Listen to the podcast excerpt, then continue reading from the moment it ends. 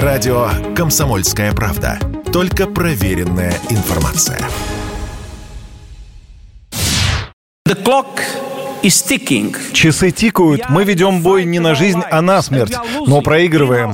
Вредные выбросы в атмосферу растут, температура воздуха растет, Планета стремительно приближается к точке, за которой хаос станет необратимым. Мы несемся по шоссе в климатический ад и все еще жмем на газ. Эту тревожную речь произнес генсек ООН Антонио Гутерриш на конференции по изменению климата. Он также напомнил, что таяние ледников и подъем уровня моря сегодня происходит вдвое быстрее, чем 30 лет назад. Изменение климата происходит с катастрофической скоростью. Планета посылает сигнал бедствия, заявил Гутерриш. В первую очередь под угрозой южное полушарие и тропики. Для России климатологи масштабного риска из-за климатических перемен пока не ждут. Хотя и для нашей страны многое может измениться, рассказал радио КП климатолог директор климатической программы Всемирного фонда дикой природы Алексей Кокорин. Северное полушарие влияет на северное полушарие влияет меньше. Но, тем не менее, вполне нам нужно ожидать более сильных опасных явлений. Не каких-то особенных, которых у нас никогда не было, а таких, как в каждом регионе, типичные. Если северо-запад России, штормовые ветра, обильные осадки. Юг европейской части России, возможны более сильные засухи. Поскольку это очень как бы издалека действие, то тут довольно сложный механизм. Нельзя говорить так вот однозначно, но то, что создаются условия для более сильных опасных метеорологических явлений, это факт.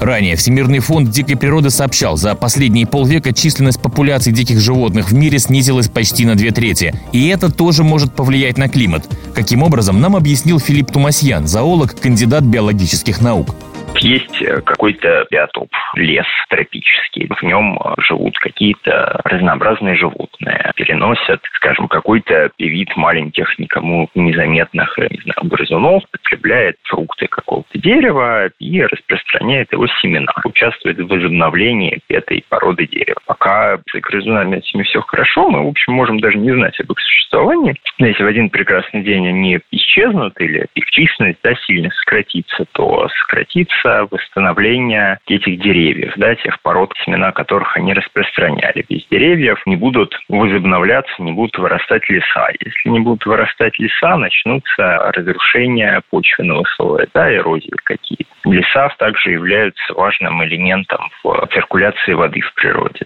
Будут меняться воздушные потоки, будут меняться сезон дождей, режимы этих дождей. Мы можем получить ураганы, наводнения, Добавлю, за последние 50 лет число стихийных бедствий уже выросло пятикратно. Данные Всемирной метеорологической организации.